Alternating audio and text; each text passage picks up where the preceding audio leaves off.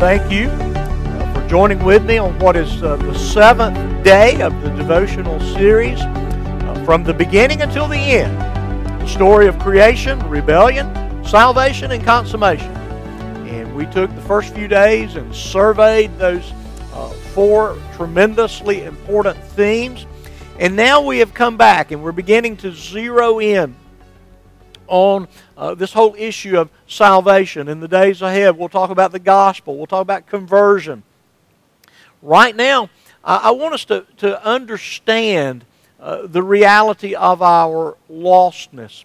And it is a, a cliche, but I believe it's a, a cliche that is absolutely 100% true.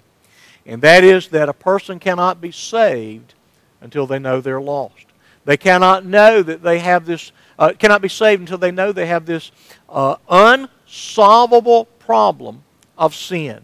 And so sin is described biblically in, in so many ways, and it helps us when we think about the issues of sin in that it reminds us that of what we were saved from, the, the greatness of the gospel. And so the Apostle Paul describes sin in this fashion in Ephesians chapter 2, uh, verses 1 through 3. Again, if you've got a Bible, if you'd open it to the book of Ephesians in chapter 2, and we're going to just read three verses. And the Apostle Paul is going to uh, paint a very unflattering picture of humanity, a very uh, a picture that is that is accurate, it is sobering, and from my own personal experience. Uh, this, this describes me in my pre converted state. I, I, I, have, I have no problem owning this, and I, I don't think any true Christian uh, would ever deny that this describes them prior to their conversion. It's certainly a harder pill for those who do not know Christ to understand that this really does accurately describe their condition, their attitude.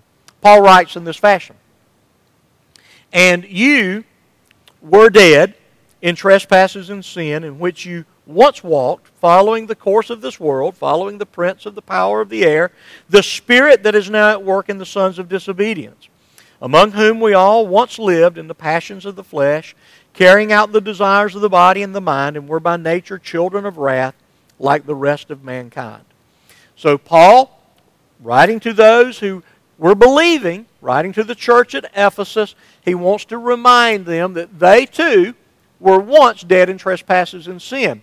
Uh, as they looked out upon the city of Ephesus and maybe looking at other family members and other citizens of that great anxious, ancient city, they were to understand that these people were dead in trespasses and sin. That is, that they are unresponsive uninterested in the things of God. And we have uh, discussed those things many times before, but before there can be repentance and faith, there must be the principle of life imparted to that, those who are dead. They must be born again, they must be regenerated to understand their identity in Adam, uh, the reality of their corruption, the reality of their rebellion, uh, the fact is that they're unwilling and unable to do that which God demands, namely repent and believe.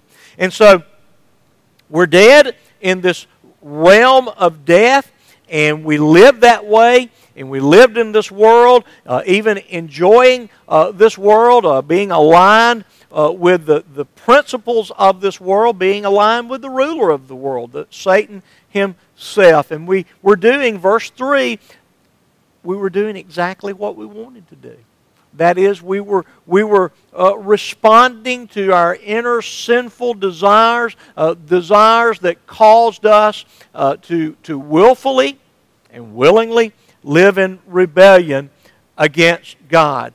And so Paul can describe the unbeliever as in their very nature being children of wrath. That is, that, that it would be right and it would be fitting for the wrath of God uh, to come upon these individuals. And so Paul says that the entirety of mankind is in this unenviable situation.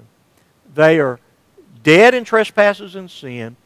they're living according to their sinful desires, that these desires are consistent with the, the ways and the desires of the ruler of this world, and that if God doesn't act, and He doesn't act powerfully, we will be held in this state of spiritual death.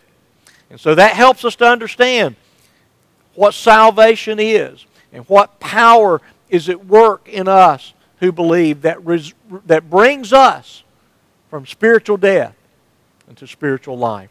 And so I hope you'll think about that, and uh, uh, maybe it'll give you some greater insight into that which God has saved you from and what God has saved you to.